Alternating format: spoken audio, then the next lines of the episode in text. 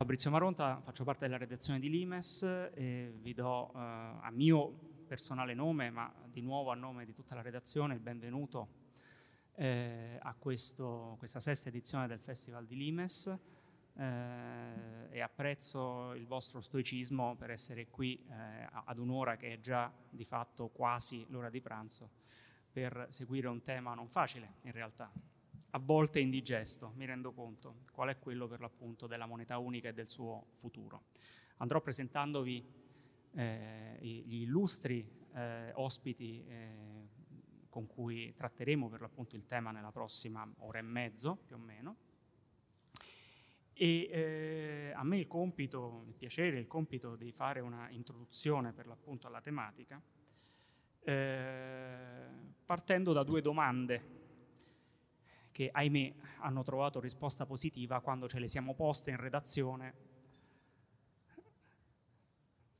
al momento di decidere quali dovessero essere le tematiche eh, di questo festival e del numero di Limes da cui eh, prende le mosse.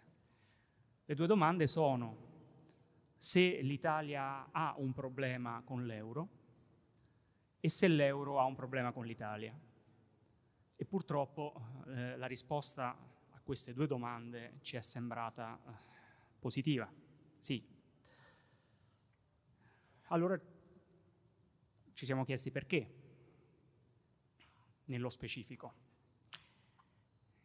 Dunque, per rispondere nei pochi minuti che ho a disposizione per questa introduzione, mi rifaccio un po' uh, alla tecnica storiografica che è stata brillantemente usata ieri per chi c'era la serata cavuriana, per uh, soprattutto, ma non solo, dal direttore Caracciolo e dallo storico uh, Barbero per dipingere le, un appassionato ritratto di Cavour, e cioè quella di andare alle fonti e fare due brevi citazioni che secondo me illustrano bene qual è stata la razio la ragione e l'approccio che l'Italia ha avuto fino a poco tempo fa all'Europa in generale e all'euro in particolare. Per poi andare brevemente a, a, a tentare di illustrare perché questo approccio uh, si è in qualche modo attenuato, se non addirittura spezzato. Cito testualmente, Qualcuno ha detto che la federazione, non, non l'Europa, la federazione europea è un mito e questo è vero. E se volete che un mito ci sia, ditemi un po' quale mito dobbiamo dare alla nostra gioventù per quanto riguarda i rapporti fra Stato e Stato, l'avvenire della nostra Europa, l'avvenire del mondo, la sicurezza, la pace, se non questo sforzo verso l'unione questa è la strada che dobbiamo seguire.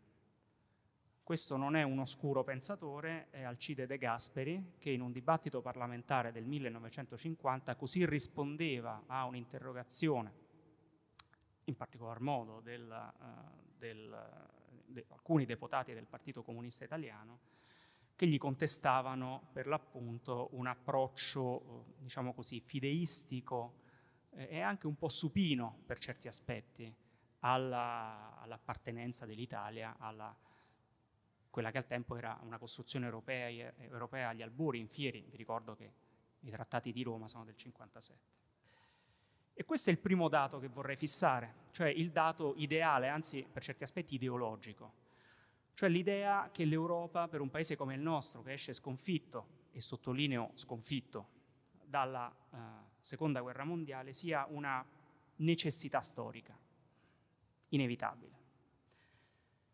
Seconda citazione, nessuno aveva compreso le potenzialità della nostra economia, neppure noi che eravamo fortemente favorevoli a quel, virgolette, bagno nell'acqua gelata del mercato aperto.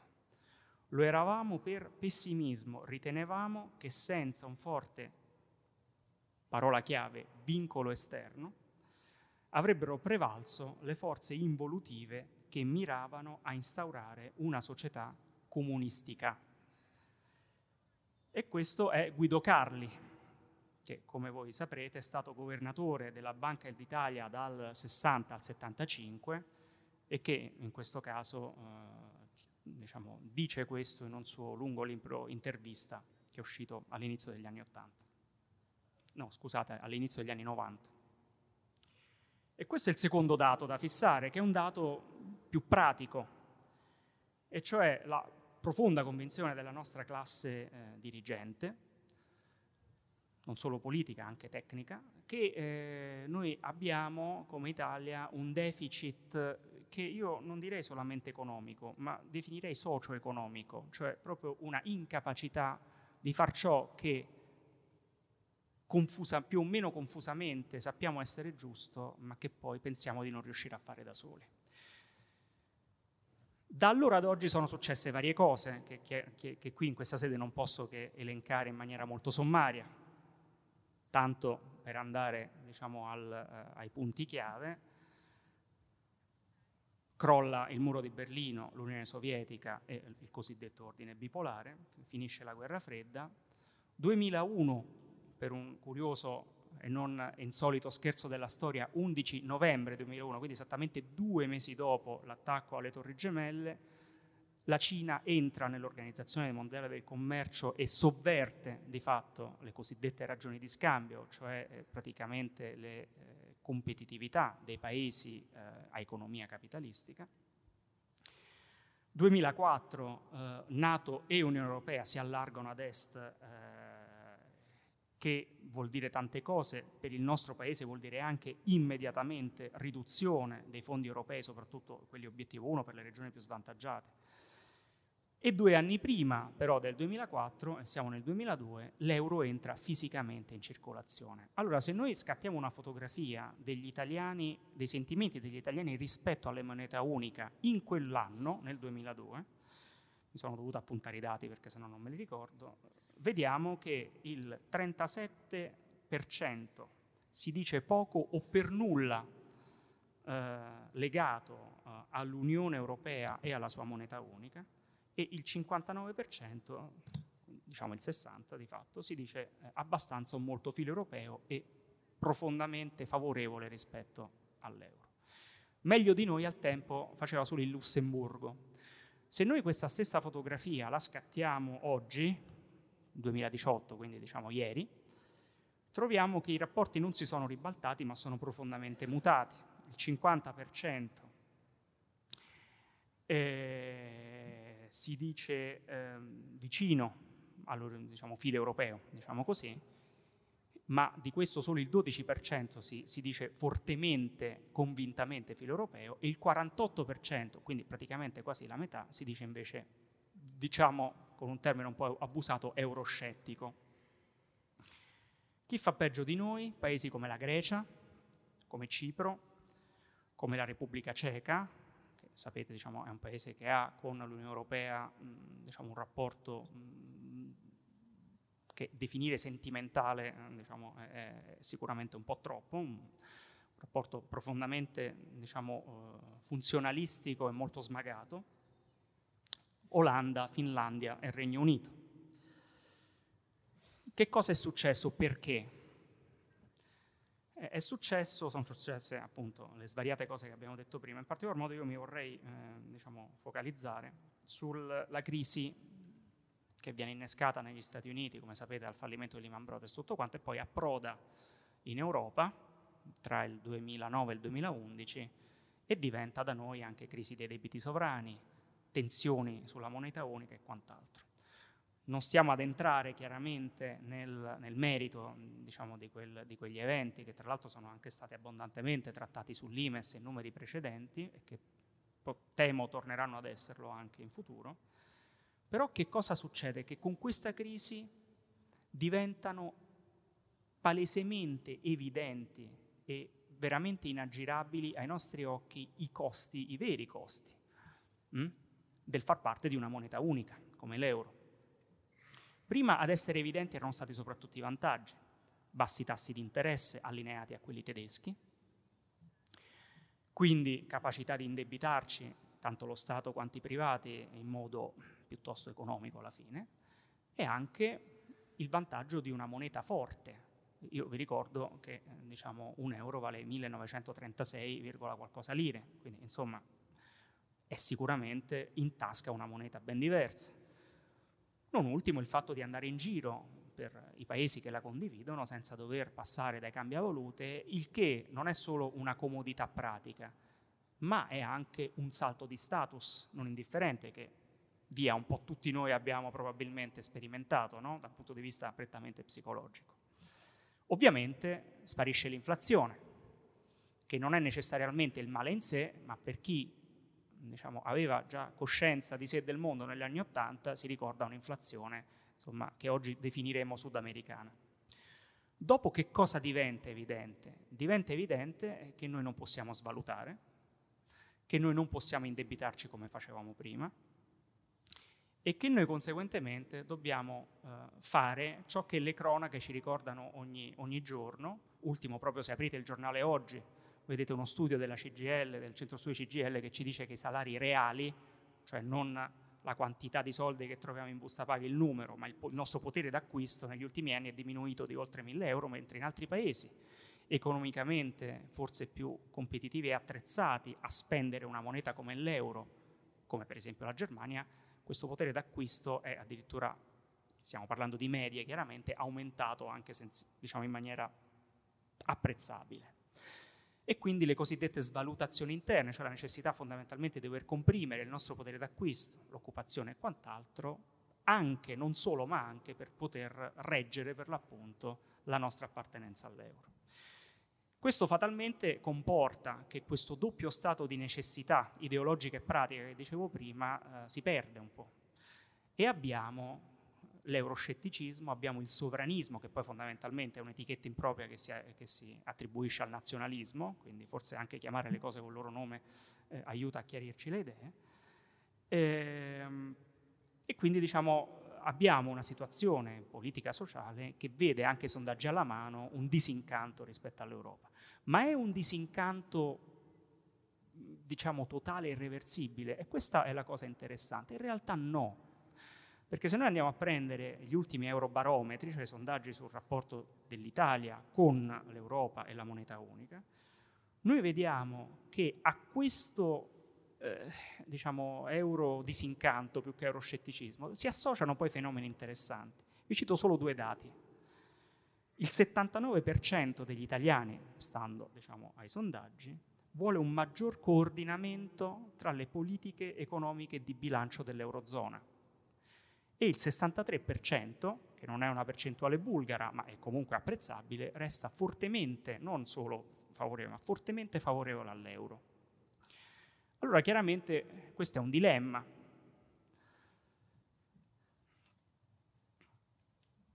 È il dilemma di un paese, diciamo, che negli ultimi anni ha visto, e sull'IMES appunto lo abbiamo documentato per iscritto e cartograficamente come è nostro costume, eh, continue tensioni relative alla moneta unica e alla sua appartenenza alla moneta unica. Si è parlato di Europa a più velocità molto spesso, eh, e con, con il nostro terrore di stare nella parte più lenta, quella meno veloce. Si è parlato, diciamo, molto spesso di una unione monetaria che ha al centro un paese che fatalmente drena la valuta invece di redistribuirla, perché è un paese che esporta molto più di quanto importi, stiamo parlando chiaramente della Germania. Si è parlato quindi della intenibilità diciamo, di una moneta a cui noi apparteniamo con sofferenza, eppure ci vogliamo restare dentro con tutte le scarpe. Allora, quello che io vorrei provare eh, oggi a fare con l'aiuto appunto dei nostri illustri relatori è cercare di capire se questo dilemma è componibile in qualche modo. E eh, inizierei appunto a porre questa questione al eh, primo dei relatori che vado a presentarvi, scusate un attimo perché nel frattempo devo anche, appunto, ecco qui, che è eh, per l'appunto eh, Andrea Bolto. Andrea Bolto eh, è un eh, economista, eh, ha insegnato per molto tempo all'Università di Oxford di, cui, Oxford, di cui tra l'altro è professore emerito, attualmente vive a Londra Ehm, è anche eh, direttore di eh, Oxford Economics, che è un centro studi che si occupa di analisi eh, diciamo, economico-finanziarie. E tra l'altro ha, credo, un, oltre alla competenza specifica, un indubbio vantaggio, eh, essendo anche di origini italiane, eh, ha una prospettiva, eh, come dire, culturale, oltre che tecnica, credo che abbastanza ampia, insomma, per cogliere un po' le sfumature del problema di cui, di cui, parliamo qui, della questione di cui parliamo qui. Eh, a lui chiederei mh, di fare un inquadramento generale per l'appunto della questione in maniera più documentata di quanto abbia potuto chiaramente, brevemente fare io, eh, senza trascurare però l'interrogativo fondamentale, cioè noi come, quanto e a che prezzo possiamo come Italia restare chiaramente nella moneta unica. Grazie.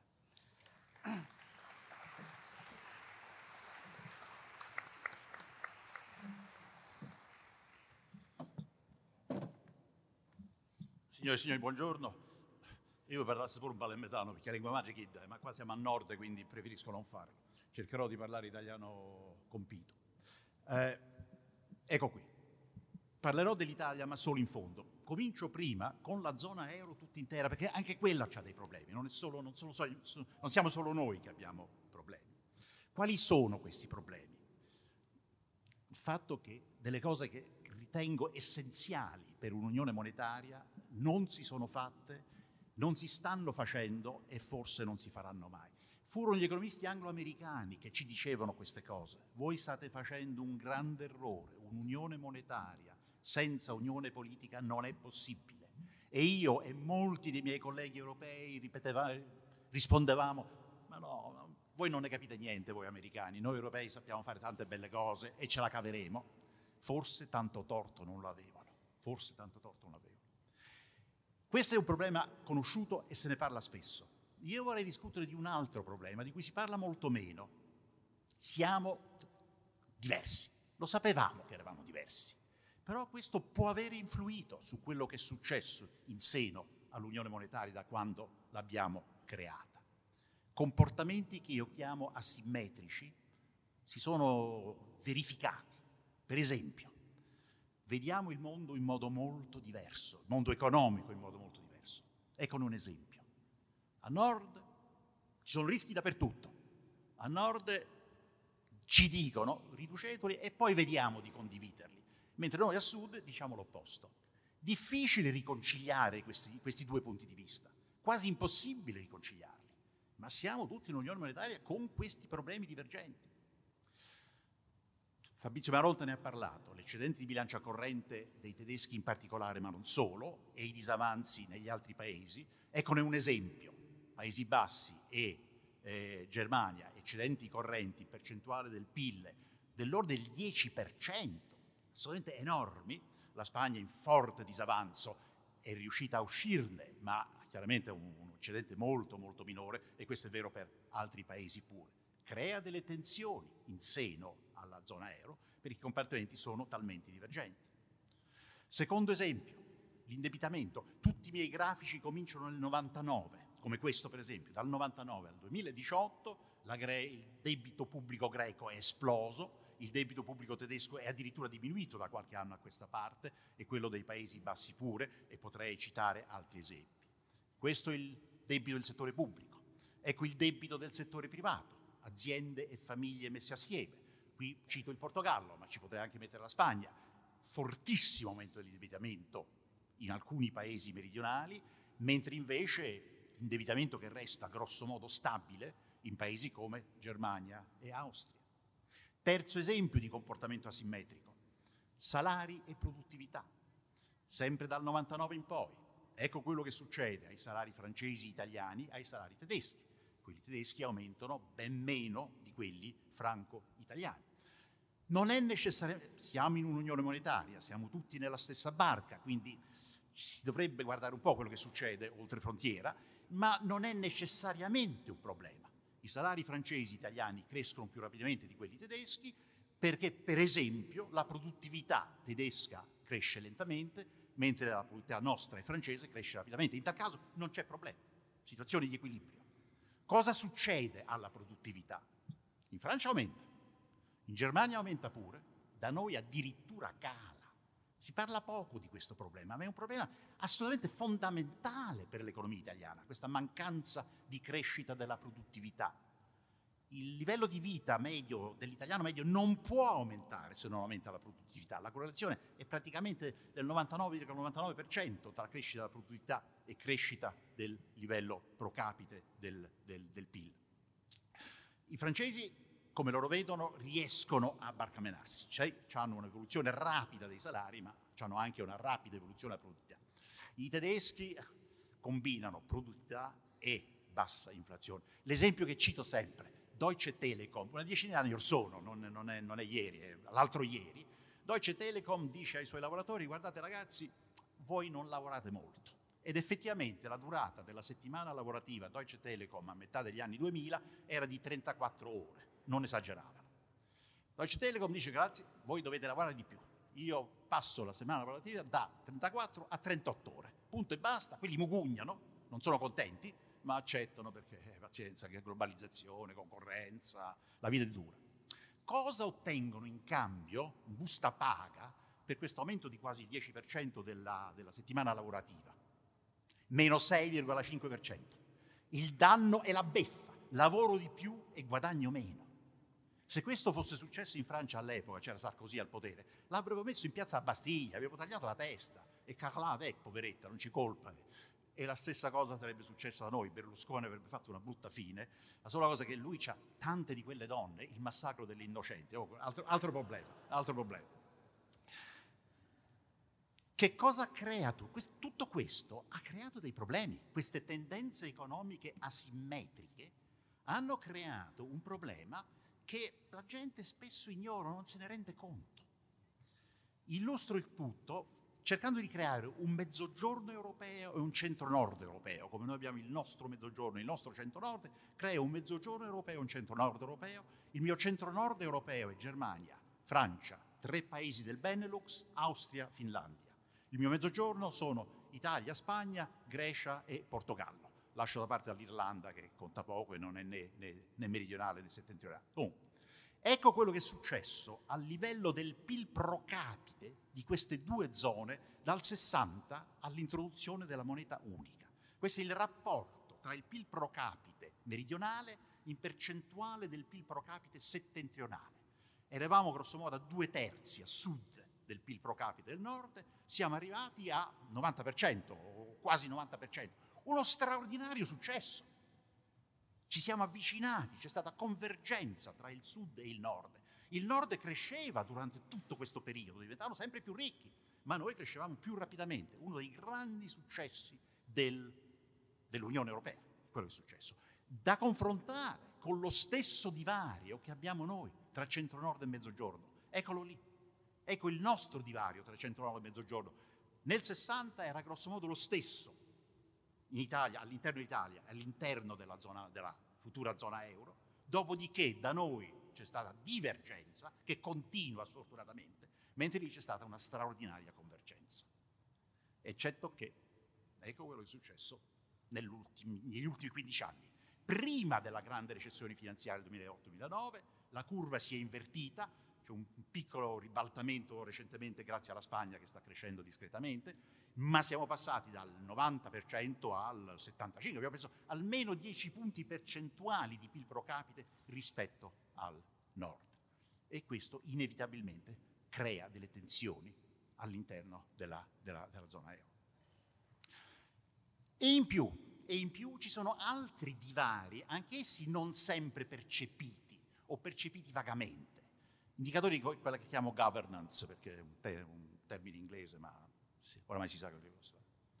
Il sommerso. Stime del sommerso in percentuale del PIL nel 98-2000, quando l'euro fu creato. Non sorprendentemente c'è più sommerso a sud che a nord. Ce n'è anche a nord. Eh? In Belgio, che fa parte del nord, dico che frodare il fisco è uno sport nazionale. Da noi è un'occupazione nazionale. Noi rimaniamo queste cose più sul serio. Cosa succede a questo divario tra nord e sud nei vent'anni dell'euro? La buona notizia è che ambedue i rettangoli calano. I computers aiutano i ministeri delle finanze a riscuotere più tasse, ottima cosa, ma il calo Proporzionalmente il divario tra nord e sud è un po' più grande oggi che non era vent'anni fa. Crea una tensione.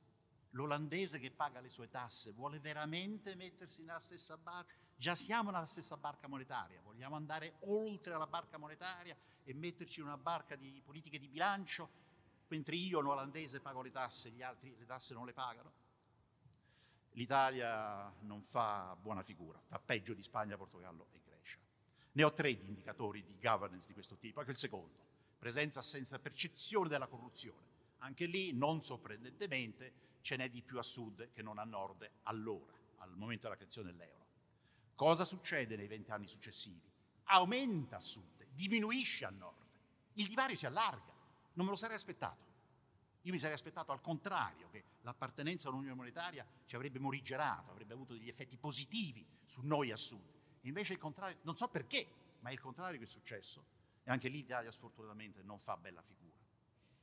Terzo e più importante indicatore, la presenza o assenza dello Stato di diritto, the rule of law. La Banca Mondiale, che cerca di calcolare questa presenza o assenza, non so come fanno, ma è un'organizzazione rispettabile, e suggeriscono che c'è più Stato di diritto a nord che non a sud allora, e anche quello probabilmente era da aspettarci. Cosa succede nei vent'anni? Stesso fenomeno. Aumenta a nord diminuisce in modo notevole a sud la presenza di Stato di diritto. Io sono finlandese, io sono danesi, no, i danesi non fanno parte dell'Unione, sono finlandesi, più onesti al mondo quello che è. Voglio veramente mettermi a letto con dei siciliani, di Sonè, con, con, ho l'aria finlandese, ma sono, vengo da Palermo, voglio veramente mettermi a letto con, un, con uno di Palermo che, che, che ha questo tipo di, di sistema giudiziario. È chiaro che questo crea delle difficoltà. L'Italia di nuovo fanalino di coda in tutti e tre questi indicatori rispetto a Spagna, Portogallo o Grecia. Sorprendente, ma rispetto alla media di Spagna, Portogallo e Grecia, non sono andato a vedermi i dettagli, non mi ricordo i dettagli. Comunque, come andrà a finire uno, cioè come andrà a finire due. Si può continuare così? Si può continuare così? Io temo, abbiamo fatto il passo più lungo della gamba, una bella espressione di cui ho cercato di trovare equivalenti all'estero e non ci sono. Gli equivalenti sono alimentari. Avoir les yeux plus gros que le ventre, bite off more, eccetera. Molto più elegante l'espressione italiana, è sportiva. È... Comunque, passo su questo, non, era, non è seria questa, questa, questa slide. Da economista io mi dico non è sostenibile.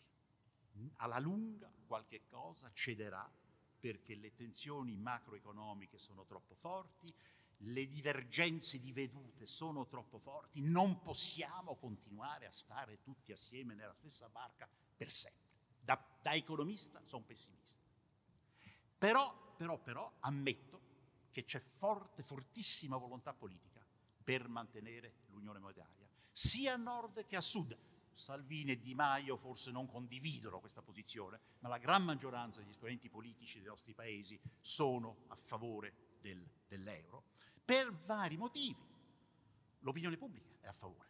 Due terzi, sondaggi fatti da sempre, dal 2007, cioè negli ultimi 12 anni, due terzi dell'opinione pubblica europea è a favore dell'euro e Fabrizio l'ha appena ricordato che anche in Italia la, la maggioranza magari è euroscettica, ma al contempo riesce, favorisce l'euro. Quindi la classe politica risponde a questi sondaggi, ma in più se l'euro dovesse sconquassarsi, c'è chi ha previsto una recessione europea tipo Lehman Brothers, quella del 2008-2009, al quadrato, al quadrato.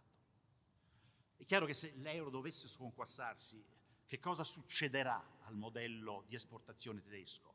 Per diversi anni sarà in grande difficoltà perché quello che sarà un euro nordico o un nuovo marco schizzerà le stelle mentre peseta, lira, dracma, cioè le monete meridionali scenderanno e da noi magari ci sarà inflazione, lì invece ci sarà deflazione e forte crisi. Quindi la gente si rende conto che, anche l'economista si rende conto che uno sconquasso dell'euro potrebbe avere delle conseguenze fortissimamente negative.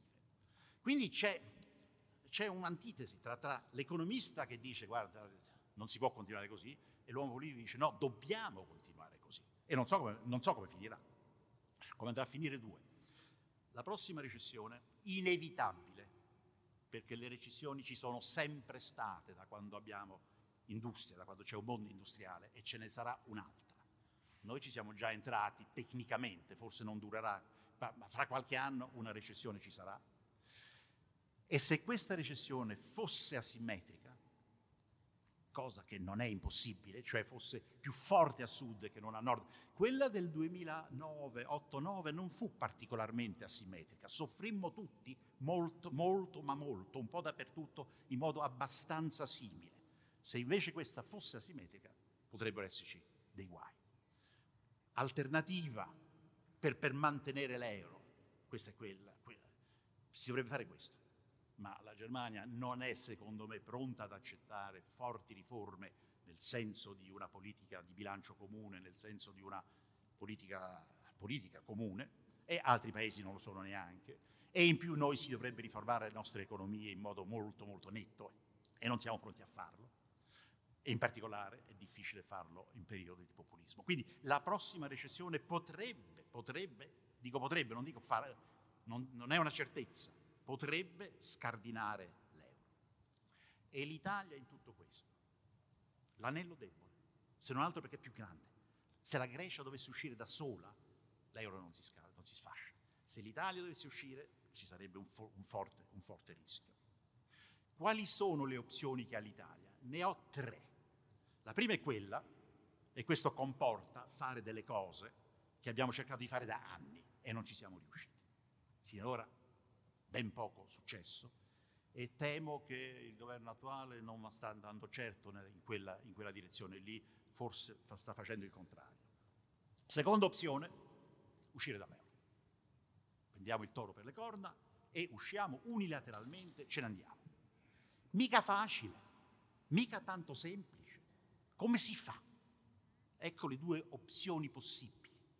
Si va a Francoforte e in un weekend ci mettiamo tutti belli d'accordo molto difficile da fare e in ogni caso fuga di capitali prima, perché non si può andare a Francoforte senza preparazione. Si prepara l'uscita dall'euro che, si, che ci si consulta a Francoforte per, per quantificarne il montante, ma le notizie scappano, si sa che e quindi fuga di capitali e quindi pressione dei mercati e quindi un'uscita sotto pressione che è un'uscita difficilmente geribile. Si recupera competitività ne abbiamo persa parecchia con l'euro, la competitività viene recuperata, c'è il pericolo dell'inflazione, ma forse nel mondo attuale questo pericolo non è così serio come si sarebbe potuti temere negli anni 70 o negli anni 80. Però ci sono dei svantaggi. Debito pubblico aumenta perché una buona parte di questo debito pubblico è in euro e resterà in euro per legislazione internazionale e quindi il peso del debito pubblico aumenta inevitabilmente perché la, lira, sì, la nuova lira si svaluta rispetto all'euro, forte rischio che escono altri paesi, la pressione dei mercati si ribalterà subito sugli altri paesi deboli e quindi cercherà di, cercherà, potrebbero forzarne l'uscita e quindi forte recessione in Europa. Non è detto che ci si guadagni molto. C'è chi è a favore di questa soluzione, Bagnai per esempio, presidente della Commissione Finanze del Senato, buon economista, è fortemente a favore dell'uscita dall'euro, ma le sue ipotesi sono secondo me ottimiste. Dicevo che c'erano tre opzioni. La terza opzione è un po' lo scherzo, è aspettare, vedere quello che succede, non fare niente, pregare. Non ci, non ci conto molto, grazie.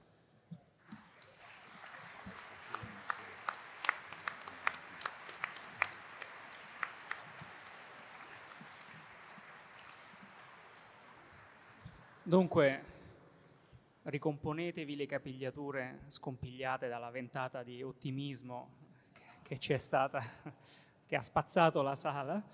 E, e però ringrazio in realtà Andrea Bolto perché eh, chiaramente eh, diciamo, le questioni sono queste e quindi le, negarle sarebbe eh, controproducente e, e sicuramente intellettualmente disonesto.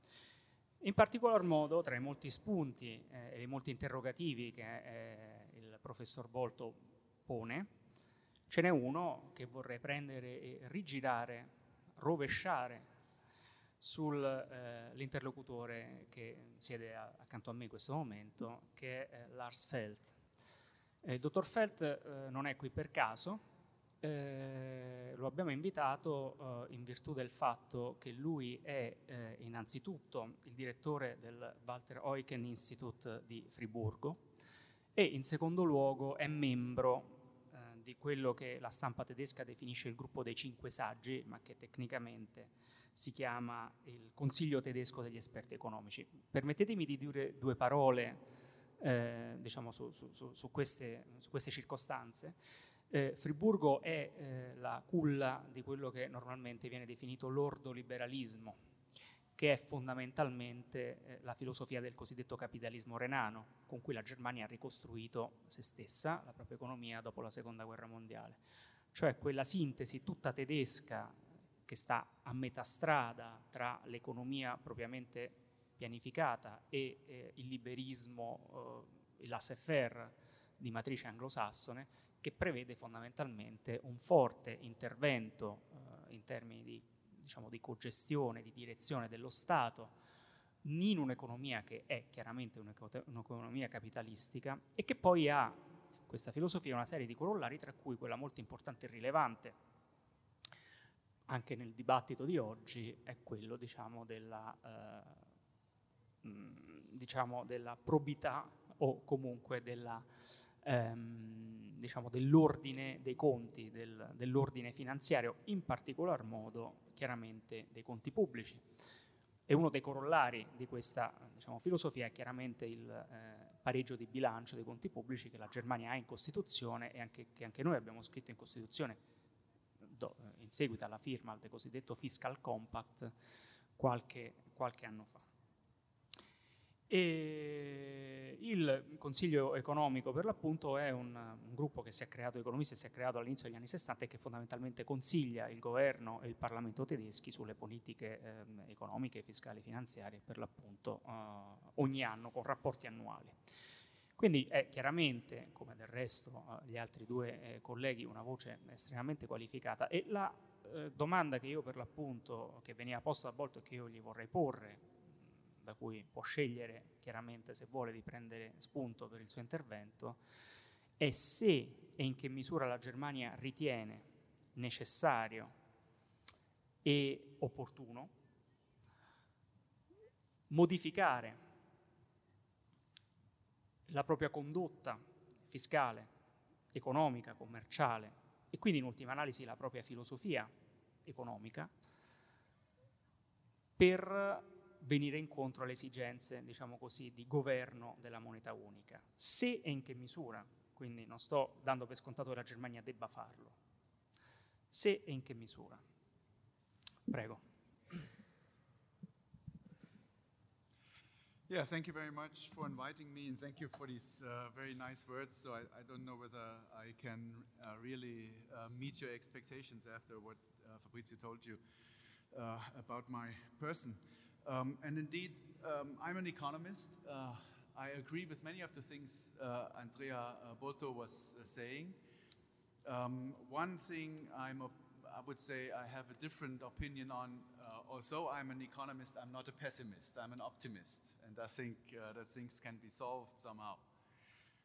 So first of all, um, what we do in the German Council of Economic Experts is we, um, on the one side, analyze the German economy, but uh, because of its um, size and its strong uh, adoption of globalization, its uh, strong export-oriented economy, we always also have a look at um, the other countries in the world, so to speak, in particular the Eurozone countries, the EU countries, we make forecasts for all of them. About uh, 100 countries uh, are part of our forecast exercise. And when you look at the uh, current situation that we have, uh, we could say uh, that uh, the, the, German, the, the German GDP growth will be much lower than we expected a year ago. Um, so the outlook is relatively bad. It's going to be lower than 1%. Uh, we are going to issue our spring forecast in about 10 days.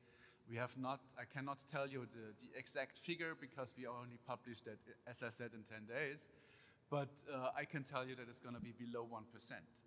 Our forecast for Italy after having this technical recession in the third and fourth quarter of 2018 would be almost stagnation for the whole year of 2019. I start with that because when we are talking about Eurozone problems, we usually think of, uh, of it in, in, macroeconomic general terms. You think about growth, you think about uh, uh, monetary and fiscal policy, and this is the way I wanted to start with. Um, growth is going to be uh, very weak in the Eurozone in the course of this year. Um, the ECB is reacting to that. So monetary policy is still going to be loose. Interest rates are going to be low. There's no uh, change in interest rates until 2020. Some observers expect it to be um, in the autumn of 2020 at the earliest. And regarding fiscal policy, well, in the case of fiscal policy, we have national responsibilities. There's no fiscal policy at the EU level, no fiscal policy at the European Monetary Union level. It's national responsibility, and much depends on the fiscal space that different member countries have in order to do something. And when you now think about Italy with uh, a debt to GDP ratio of more than 130 percent, the increases in interest rates, the spread that you could observe after uh, your new government took office in um, June 2018, the fiscal space for the Italian economy is very low. Um, in order to remind you what happened uh, with uh, Greece after it hit the 130% line, uh, the, the Greek debt crisis unraveled then with too high deficit uh, levels, adding to this already high 130% debt to GDP ratio, uh, Greece went into uh, strong fiscal troubles, went into a debt crisis. So I think this country we are now in, in Italy, cannot afford to have uh, expansionary fiscal policy. So this is the first thing I wanted to say, the macroeconomic environment.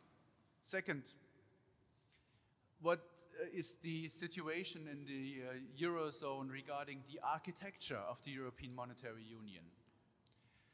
Well, uh, when the crisis in 29 started and the uh, Euro debt crisis in 2010, 2011 um, continued, um, we discussed in the Council of Economic Experts what would be the possibilities in pure strategies and in mixed strategies. Two pure strategies are standing out. One of them is you break up the euro, you denationalize monetary policy, um, you have a strong extent of disintegration in, the, in Europe. Um, we did not want to say anything about the geopolitical outcomes of that, and I think um, uh, that we are going to hear something about uh, that later. But uh, we would simply say in economic terms it would be much, much too expensive for all the member countries um, when they broke up. In particular in 2011, but also still today, it would be much too expensive. Um, in order to illustrate that to you, think about the situation in summer of 2015 when Greece were thinking about um, um, uh, exiting the euro. And finally, the European Central Bank did not refinance Greek banks anymore. It uh, didn't take uh, a week, and Greek was uh, convinced that it's less expensive to stay in the euro. It would be much, much more disastrous for Italy to get out. Uh, financial markets would break down, Italy is one of the most important players in bond markets internationally. Um, so the hit to financial markets would be very, very strong. We would run into what some observers call the mother of all recessions, so to speak. And I think we should not do it. And so we did not recommend to our governments to break up the euro. The other pure strategy is the one that the Americans usually are uh, recommending to us, saying, well, you must have a full federation, a full federal state, where you have monetary policy, fiscal policy, political union on one level. That is easy to say when you only think in pure strategies, but it didn't tell us how to go there, how to, to arrive at that situation. Um, and it's difficult to uh, start with uh, things like monetary policy first, fiscal policy second, in order to get political union in the end. Because whenever uh, strong distributive concerns are in place. then uh, the struggle, the distributive struggle among the different groups in one country, between the countries, could become very, very fierce. This is something we observed during the euro crisis between Greece and Germany, for example, when you think about the fierce political discussions in both countries regarding the other country. So I fear that the clash of conflict that would arise out of a fiscal union when we realize it before a political union would be too strong. And so we told our government, um, well, uh, be prepared to give up some of your sovereignty, but you should give up your sovereignty politically when the others are doing it as well, just before you are entering fiscal union. So keep in mind, these struggles between Greece and Germany, they came up when we had the distributive, the distributive concerns regarding monetary policy issues only. We don't have a fiscal union yet. What would happen if we had a fiscal union in the end? So our recommendation was, well, stick in the middle and try to find out what would be the necessary steps one by the other. We called this strategy Maastricht 2.0, re-establishing the basic ideas, the basic um, uh, rules of the Maastricht Treaty. Um, but then adding what we think would be the most important shortcoming of the Maastricht Treaty to our opinion, the most important shortcoming was that we um, that the founders of the Maastricht Treaty did not have in mind the importance of the banking sector and the financial markets in order to sustain the um, uh, the design that we had uh, for the European Monetary Union. And therefore, we um, suggested to centralize um, as much as we could the things that are concerned with financial markets. So first of all, regulation, second, supervision, third, resolution requirements, and also the backup of funds in order to realize that. So when you think about uh, uh what we are currently doing, we are trying to complete banking union, and banking union is nothing else than this, this kind of centralization of things that have to do with financial markets to the European Union level. Um, as you also realize or may realize in your country reading uh, the different um, headlines in the newspapers is that it's not easy to establish banking union in the end when you think about the resolution requirements uh, that banking union usually imposes. It's difficult to do. Um, our recommendation of the Council overall is that uh, completing the banking union might in the end also involve a European deposit insurance. But this means in the end. And something has to be done before we can establish that. Um, we would expect a European deposit insurance to be backed up by some fiscal authority. Um, and uh, this backup can only be uh, implemented uh, if some preconditions are met. We have second the crisis mechanism, which is the European stability mechanism that has been uh, that was established a few years ago. Uh, it is now uh, going to be reformed to some extent. And this is also uh, something adding uh, to the uh, original Maastricht Treaty, to the original design of the European Monetary Union. It's um, providing us with uh, additional requirements. Um, and to some extent, also establishes something that we have in the International Monetary Fund, with the exception that it is not monetary.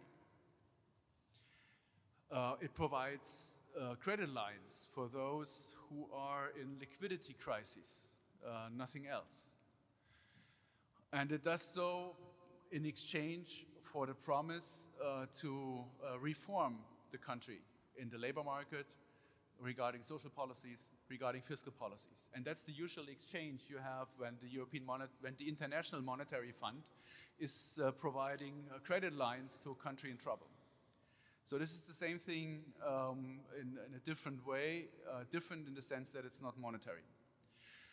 The reform that is going to happen with the European stability mechanism is, uh, appears to be a technical reform only, uh, but it, I, I, still think it's quite important. Uh, what um, they want to do with the European Stability Mechanism, which uh, is finally decided upon by finance ministers already in December of last year, it now has to be implemented, is a precautionary credit line, as we call it, meaning that a country that uh, might get into trouble but uh, is uh, complying with some ex ante conditionality has access to credit to a credit line to additional money from the European level without having strong requirements ex post to reform the country. But ex ante conditionality is meaning sticking with European rules for a longer time horizon. And when you think about the countries that are eligible for such a scheme, uh, these are only a few currently, and Italy does not belong to it. Third, in, uh, the, uh, in this design of uh, the uh, Maastricht 2.0 is still fiscal, labor, social market uh, policy, um, labor market and social policy being in the responsibility of the national sovereigns unless we have a political union in the first place. And this fi would finally mean that every country is responsible for its own fiscal policies. And it needs to keep that to GDP ratios low in order to be able to uh, run higher deficits if a recession hurts the country. Think about the Spanish case or the Irish case, for example. Both of them were below the 60% debt to GDP ratio when the crisis hurt. And both of them, together with the additional support by the European Stability Mechanism, went out of this crisis relatively well. When you compare the different figures, uh, um, Andrea did that, uh, showed you all the different graphs. Uh, when you now distinguish the South um, and take the different countries into account, you could say that Spain and Portugal, they are performing much better than Italy and Greece, for example, and also Cyprus. Uh, and they had uh, conducted a lot of uh, reforms in their countries. So let me come to uh, my final part and uh, end with a few words uh, on that. Regarding this um, design and an answer to your question, I would not expect um, the North, not only Germany, the North to establish a fiscal union soon, to be um, as, uh, well, as little outspoken as possible. Huh? Mm -hmm. Not soon. The opposition to it is not uh, only from Germany, as I said. It's uh, very strong from the Netherlands, from Finland. You mentioned Finland, Andrea, as well. From the Baltics. We could also think about uh, the question how uh, the Nordic, Nordic countries, uh, with the uh, looking at Denmark and Sweden, if we want them finally to enter the European Monetary Union in some time in the future, they would not expect a fiscal union in the current situation or in situations like we have. So fiscal capacity is not going to come.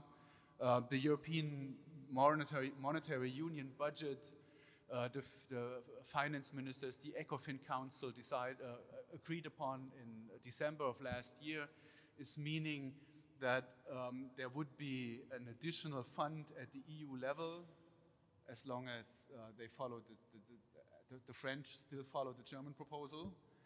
It would be a part of the European Union budget and these additional funds can be um, activated uh, with the promise, uh, and well, this promise must be kept finally, uh, to hold reforms. So it's a, uh, so to speak, um, an additional financial um, uh, financial line that is available for uh, the financing of labor market and social reforms in the different countries.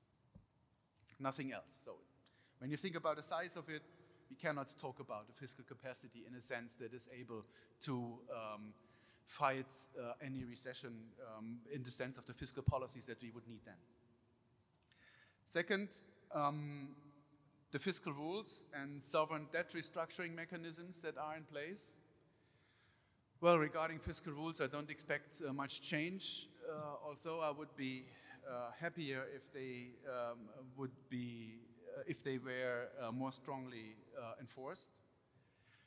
Finally, the question um, whether we can establish a European safe asset on this basis without fiscal policy at the EU level. I don't expect that soon. So the only safe assets you have in the Eurozone are the uh, bonds of the northern European countries currently. Yeah? And I include France in that regard. Uh, so I would count it as a northern country in that respect. These are the safe assets that we have. Um, what we are uh, particularly discussing uh, in the European Union at the moment is um, launching uh, a, a new step of integration in more general terms looking at security issues in general. Part of it would be public defense. Uh, we should not think of these public goods, of those having a value added at the Europe, or, or, providing a value added at the European level as compared to the national level, as not being as interesting for, uh, not being interesting for the European Monetary Union as well. Of course, these are European public goods, but they need they require an additional funding, additional money that is spent for these uh, defense operations. And they also allow to establish um, economies of scale on the one side and synergies on the other side.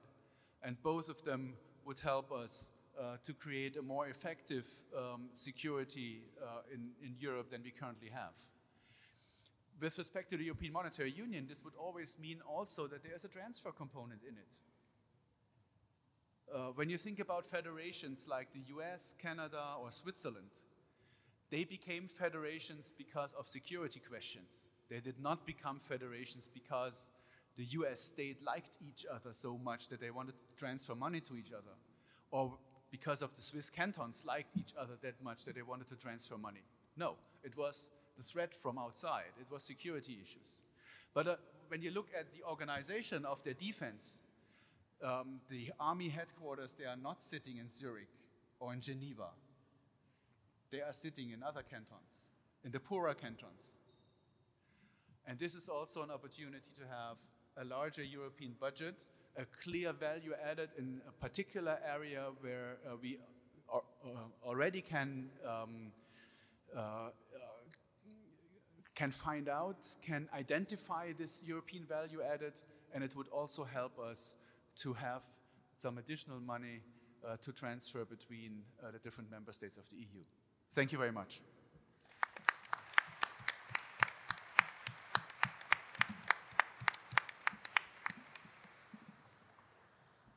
Apprezzo molto personalmente la franchezza e la chiarezza dell'analisi. L'unica cosa di cui mi rammarico è diciamo, che diciamo, questa analisi cozzi purtroppo un po' nelle sue poi conclusioni finali con l'ottimismo che veniva professato all'inizio. Ma questo evidentemente è perché la realtà diciamo, ha una sua consistenza oggettiva eh, diciamo, e il volontarismo arriva fino a un certo punto. Però eh, quello che mi sento insomma, di, così, di riassumere è che innanzitutto mi sembra abbastanza evidente che l'euro sia destinata, almeno nel prossimo futuro, stando così le cose, a rimanere una moneta senza sovrano, cosa di cui concetto su cui chi legge l'IMES eh, diciamo, è stato ha, fa, avuto modo, con cui chi legge l'IMES ha avuto modo di familiarizzare molto, cioè fondamentalmente privo di un'unità, eh, diciamo, di una testa pensante politica unica. E questo chiaramente è un problema. La seconda eh, riguarda invece il, eh, la giusta osservazione storica eh, riguardo alla, almeno in alcuni casi, eh, cogenza che ha non solo dal punto di vista prettamente strategico ma anche economico e fiscale eh, la necessità di eh, provvedere alla propria sicurezza comune. Eh, questo tuttavia eh, chi ha, ha anche eh, ascoltato la ehm, precedente conferenza di questa mattina eh, cozza con un problema eh, relativo al fatto che noi in realtà tutti i paesi dell'Eurozona sono inseriti in una eh, diciamo, sfera strategica che non è autonoma, è di qualcun altro, in particolar modo gli Stati Uniti. Queste sono considerazioni che non devono necessariamente indurre alla disperazione, però sicuramente diciamo, a un sano scetticismo sì. A questo punto eh, mi sentirei di chiamare in causa eh, Pierre-Emmanuel Thoman, che è il nostro terzo ospite di oggi. Eh, è un, un analista ehm, geopolitico che in particolar modo, eh, da qui anche la sua presenza qui oggi, è specializzata in relazioni franco-tedesche eh, che presiede un think tank, un centro studi che si chiama Eurocontinent, che dal nostro punto di vista ha un doppio pregio. Innanzitutto eh, adotta un approccio molto simile a quello di Limes e poi soprattutto diciamo, all'analisi tenta di unire anche una, dire, una pars construence, cioè diciamo, delle proposte per cercare di risolvere o rendere comunque meno spinose le questioni eh, più eh, dirimenti eh, e sensibili che eh, interessano per l'appunto l'Europa e anche l'Eurozona conseguentemente.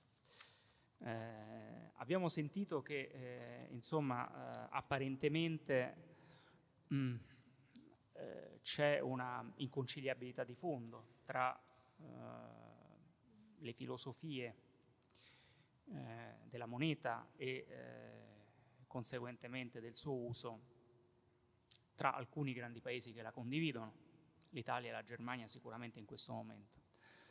E, um, a Pier Manuel eh, vorrei quindi chiedere di eh, darci la prospettiva di un paese che suo malgrado è un po' la cinghia di trasmissione tra questi due mondi del nord e del sud che prima Andrea Bolto in maniera molto esplicita delineava, non solo per posizione geografica, ma anche perché la Francia, per caratteristiche socio-economiche, è un paese che in realtà si pone un po' a metà tra per l'appunto queste due sfere.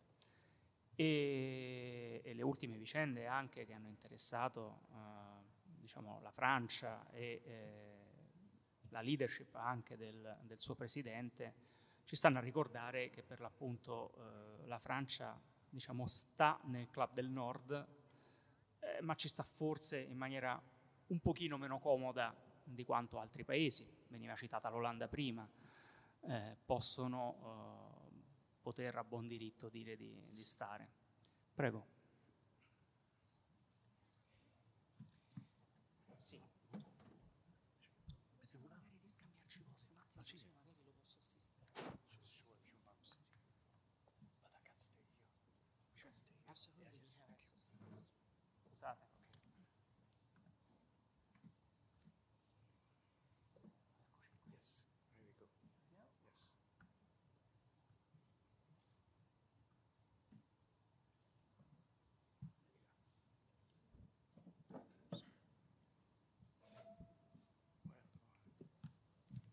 Thank you. First of all, I would like to, to thank Limes for this invitation because what I find very interesting is that uh, you chose, you have chosen to associate public citizens to participate to these open conferences. And I think this is very important because in my understanding of geopolitics, uh, geopolitics, it's about the, uh, the study about uh, rival projects on territory, but also how to build a strategy to survive in this uh, moving, uh, difficult world. And uh, geopolitics is too important to be left out only to experts. And the, the renaissance of a European project, if this is happening, will be only possible with citizens. So citizens have to be associated in this democratic process. And geopolitics is also includes the democratic discussions on our different and common geopolitical priorities. This is a point I wanted to make. Second, uh, my focus will be about uh, the euro from a geopolitical point of view, the territorial point of view, and uh, the different projects uh, who, who, are rivals in this project. And um, I'm gonna examine how in the Franco-German axis, because this is the main uh, angle of point of view from France, this is a German axis, how is Italy playing a role in that, uh, in that uh, three, uh, tripolar game? And uh, to speak about Italy and Euro, we have to understand first how the European project itself started and what are the different uh, visions of France and Germany about it. Because in the beginning, it was about how to resolve this Franco German geopolitical rivalry. This is why I, um, I'm going to show you first a, a map. As I said, to, uh, to, to make a diagnosis of a situation, we have to understand this uh, Franco German new geopolitical rivalry today. And then, after, to see which role is playing Italy in this game. The European project was created for two main objectives after the Second World War. If you analyze uh, Jean Monnet uh, memoirs, but also de Gaulle, because there are two different Europe in France. The French have two different approach to Europe, which are contradicts themselves as well till today. The objective was first, from the French point of view, to avoid wars with Germany through a control of Germany. The European project was supposed to balance German power. And this exists till today in the French understanding of the European project. The second objective was to, uh, to make Europeans stronger against USSR, because that was the main enemy at that time. And probably European project was only possible because of the Cold War, because the Americans supported the project. And then you've got this difference between Gaullist and French integrationists, because de Gaulle, when he came into power in France in the 60s, he had a different conception of a European project. In his mind, he wanted also to use the European project to control Germany, to balance Germany, but also to make Europe a balance between USSR and United States. This is a different approach. Until today, you see this um, dichotomy in French politics between the legacy of Gaullist or French integrationist, more Atlanticist. And uh, what happened? when uh, USSR collapsed, one of the main objectives for European integration disappeared. We, we could not continue to, to pursue the European project against USSR. And of course, uh, at that time, uh, France considered itself at the center, geopolitical center of the European project. This is why France is at the geographical central point between uh, Spain, Italy, divided Germany, and United Kingdom. And de Gaulle said that uh, European project was possible to, to, to have an integrated uh, process because Germany was divided, because there was a better balance between France and Germany at that time after the collapse of the USSR, of course, Germany, for its own security, wanted to be at the center of the European project.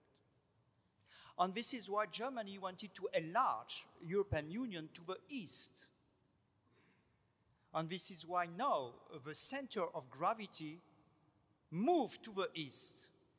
And this is playing a big, a big, um, a, big element in the French perception of the European project.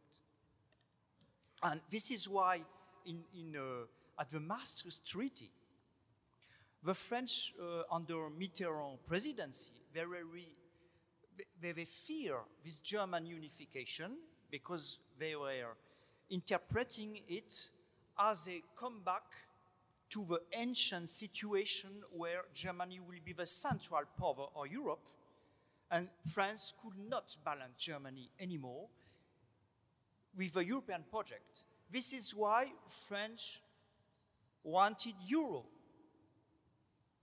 They wanted euro, and so there are different interpretations. Then again, uh, about the creation of euro, um, some say, uh, okay, it was a deal between France and Germany, and French wanted to force Germany to abandon Deutschmark to introduce euro in exchange of German unification. I think that was not exactly what happened because initially, the German public was skeptical of introducing the euro. They were happy with Deutschmark, to say the least. And uh, actually, uh, Helmut Kohl decided to accept the euro because he knew that in the eyes of our Europeans, a unified Germany would be difficult to accept. So in his uh, uh, strategic calculation, he accepted to abandon the Deutsch, the Deutschmark to have euro. And then another chain of um, reactions and counter reactions from the geopolitical point of view started because the French said, okay, and Maastricht Treaty, we are going to sign for a European uh, currency. But of course, the French have their own idea of a euros, euro currency. As I said, to get rid of the uh, influence of the Deutsche Mark and also to make euro as an instrument of power in the world to rise the uh, power of France, actually.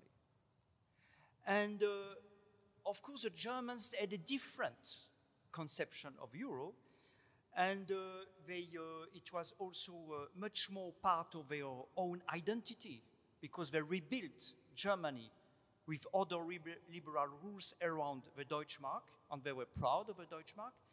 And uh, it was much more a political tool, an economic tool for German exportation and uh, Germany as an export and economic power. When France wanted to use it as a political instrument. And this is why Germany said, okay, we are we Europeans, we accept euro, but this euro has not to be far from German rules, with ordoliberal rules, with independent of uh, uh, European Central Bank, less um, infringement of political um, influence in, in the economy. And uh, of course, the French uh, realized that it was difficult to make a euro only under a French conception. They had to accept uh, uh the, um, to, to, to create euro uh, the German uh, approach how to manage euro and, uh, but they found another trick to try to balance Germany. This is why they said, okay, we are going to do euro.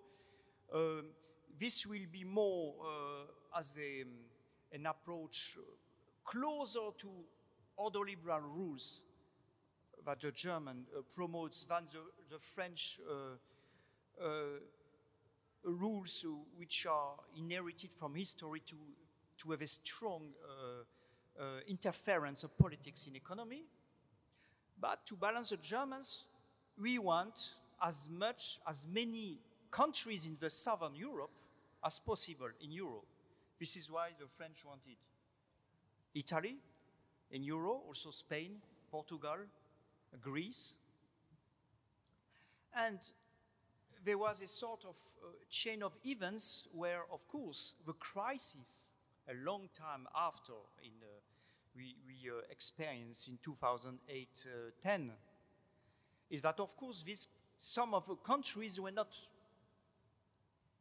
uh, ready to be part of Euro, like Greece, and also uh, Euro uh, didn't fit to all countries, and there was a, a, a big uh, the, the economy continued to be diverse because nations are still diverse. There, there, was no fusion of interest on nations like Jean Monnet thought at the beginning of the European project.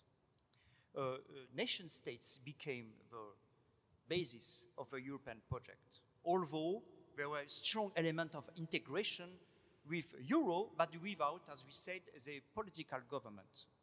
So from the beginning, Italy, from the French point of view, a, was a tool to balance Germany. Because for France, the Franco-German axis is the priority geopolitical objective for its own power and to use it as the role of a um, rising its own uh, power. And, uh, you know, there is a joke saying that uh, European project basically is, uh, from the French point of view, French ideas with German money. But, of course, this, this is more and more difficult because uh, Germany, after reunification, also wants to defend its own promotion of uh, a European project and uh, refuses a transfer union. Next slide. Sure. Yes. So let's, let's now jump to the situation today of a euro crisis. In the representation, geopolitical, geopolitics is also not only uh, we analyze not only the, the, different visions of the states, countries, and uh, diverging uh, projects and, and common, common interest as well, but also representations, how you perceived your partner. And this is playing a big role because geopolitical representations are a mixture of reality and illusion as well. Perceptions are not always real, they are also sometimes wrong, but they play a very strong role. And uh, in the French understanding of the, the euro, as I've seen on this map uh, above, French uh, uh, who liked this Franco-German to appear as the central axis of power in the European project, to make uh, as a communication tool and power tool to make France in balance with Germany at the top of the power of the European Union. And of course, euro is symbol, very symbolic of that. But of course, Germany doesn't see that in the same way because uh, uh, Germany looks more the euro as a tool to export its own ordoliberal rules. The problem is that uh, France, but also Italy, southern European countries didn't have the same concept, economic concept. So it's, it's when there was the crisis, of course, France wanted to support, when it was a crisis with Greece after 2010, the French have seen the Greek problem as a geopolitical problem first, because if Greece got out of the euro, then they feared a chain of events where, in the end, Italy will also get out of euro, and France also, because of uh, accumulation of debts and uh, with a integration of a financial system with German and French banks, they will not be able to, to support the shock.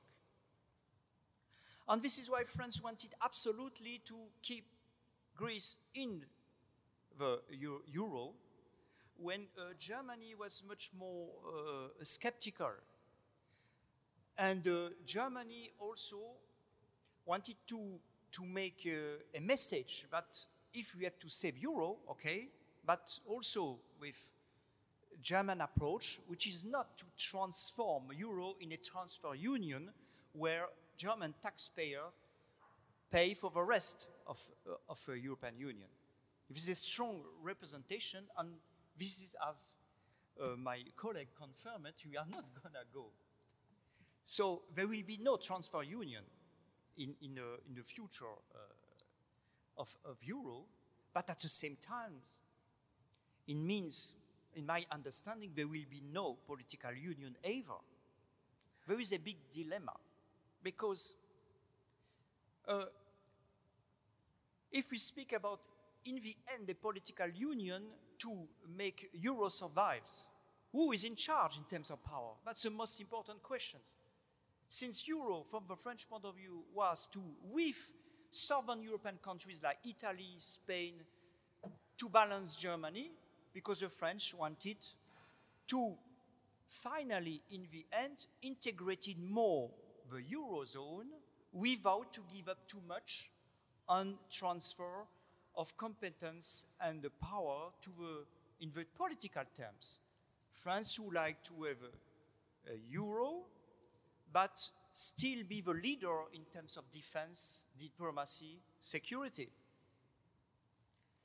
And uh, the Germans, uh, they don't want a political union if they don't uh, uh France still stays at the UN, UN Security Council as the major power of the nuclear bomb, and the Germans have to pay for the rest of Europe.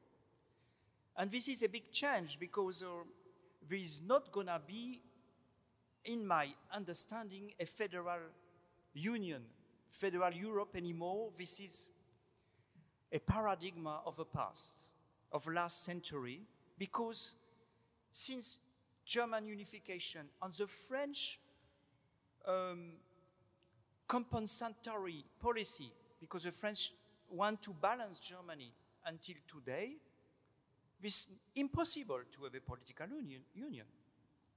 For example, if you look at the map, this is why, since uh, the introduction of euro till today with Macron plans, France would like to integrate more the eurozone and not the 28 or soon 27 if UK is getting out. Because the French would like, within the Eurozone, with countries like Italy, Spain, southern countries, to be stronger to balance Germany. That was a traditional position since Maastricht Treaty, Treaty till uh, Macron policies, Macron uh, uh, propositions the problem is that uh, uh, Macron, uh, in his negotiations, failed to, uh, to convince Germany of his plans. And uh, instead of making an alliance, for example, with uh, Italy to balance Germany, because of also a, a, a geopolitical rivalry on the European finality,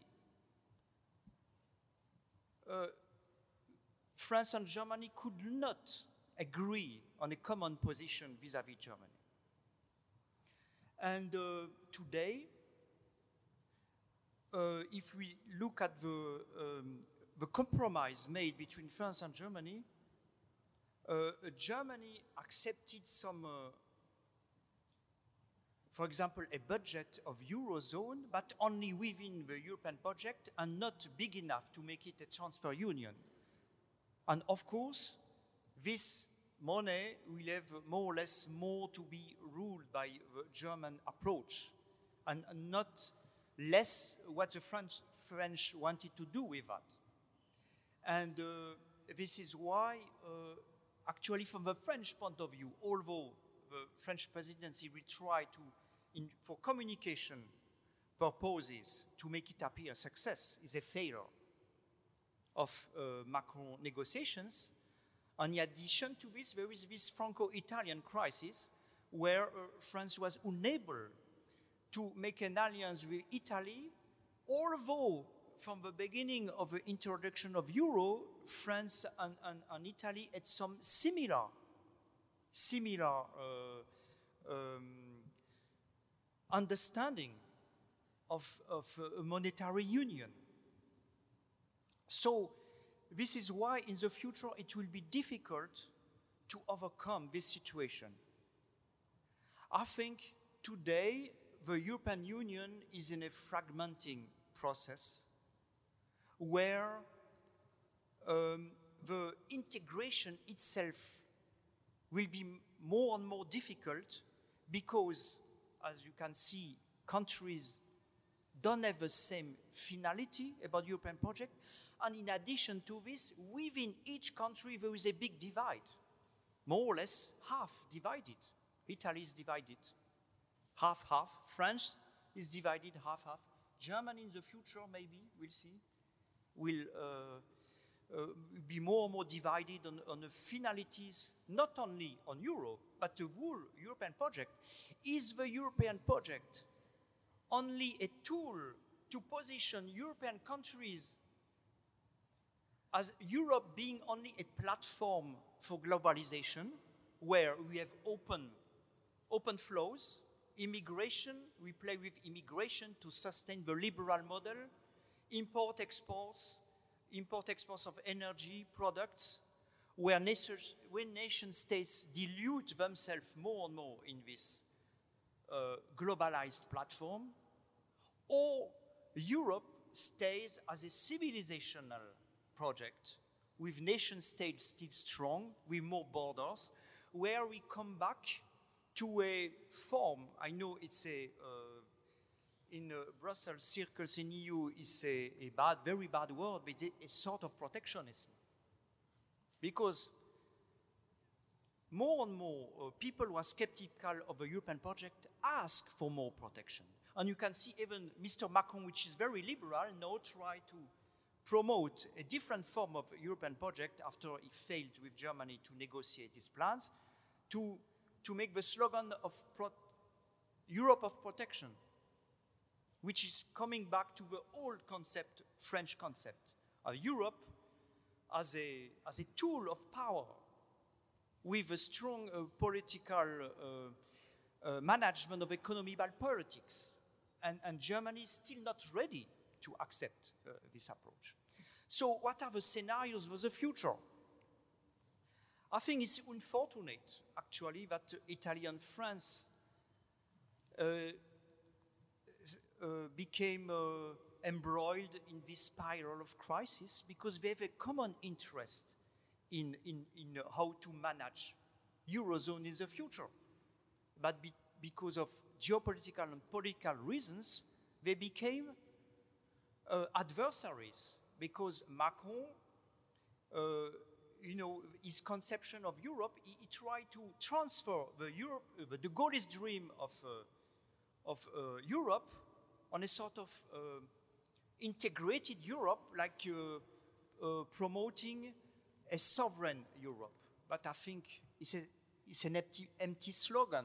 There will be never a, a, a sovereign Europe because it's nation states who are going to stay the bedrocks of European project and, and, and, at the global level, we'll go more to geopolitical uh, rivalry, fragmentation, and Euro European project is, is uh, following the same, uh, the same approach.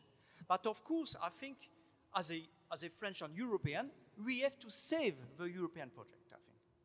But it, the paradigm has to change. And uh, I'm, I'm, a geopolitician, so I tend uh, to be a little bit uh, pessimistic. This is true, but uh, the uh,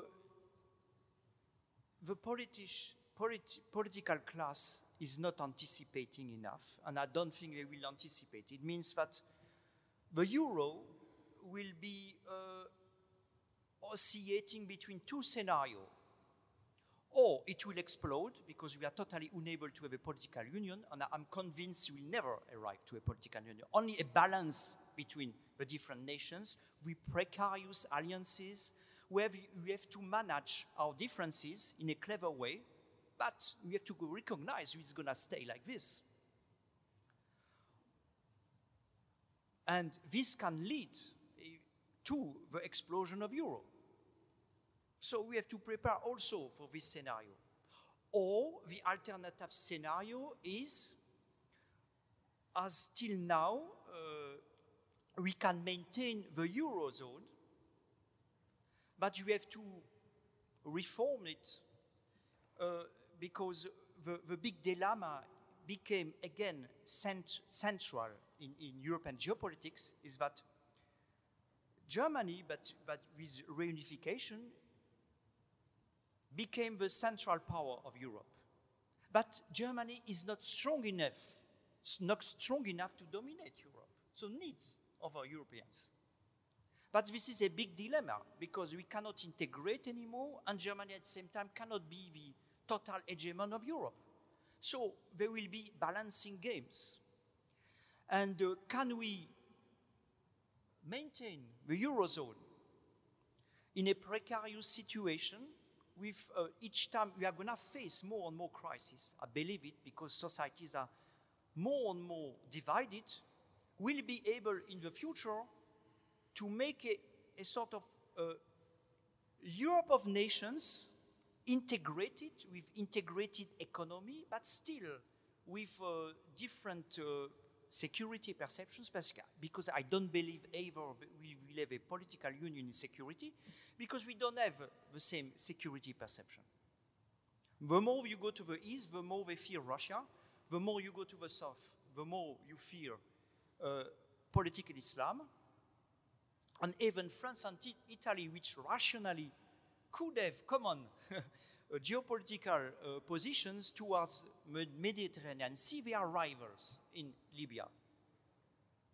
And this is going to stay because we are a new geopolitical cycle in the European project, but we have to save anyway this geopolitical project. We have to save it with different paradigma, and that's a big challenge.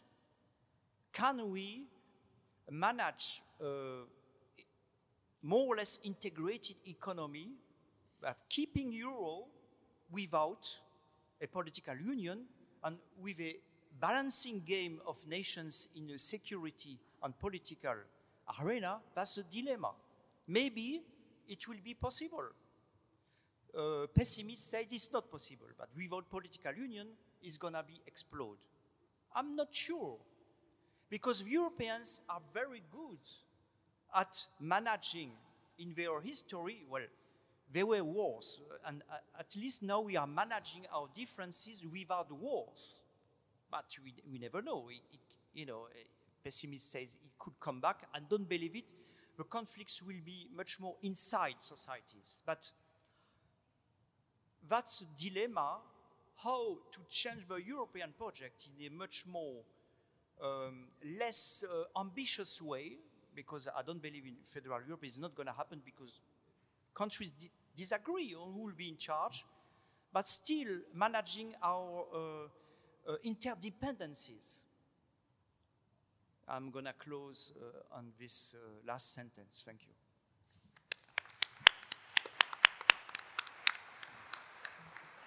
Grazie Pierre Emmanuel per averci eh, ricordato una, um, diciamo, per aver posto alla nostra attenzione un dato geopolitico fondamentale di cui forse ci siamo un po' scordati nel corso di questi decenni e che cioè la moneta, compreso l'euro, è eh, un mezzo e non è un fine e che chiaramente le filosofie quindi della moneta sono diverse a seconda di ciò che si concepisce debba essere il fine eh, perseguito con le stesse.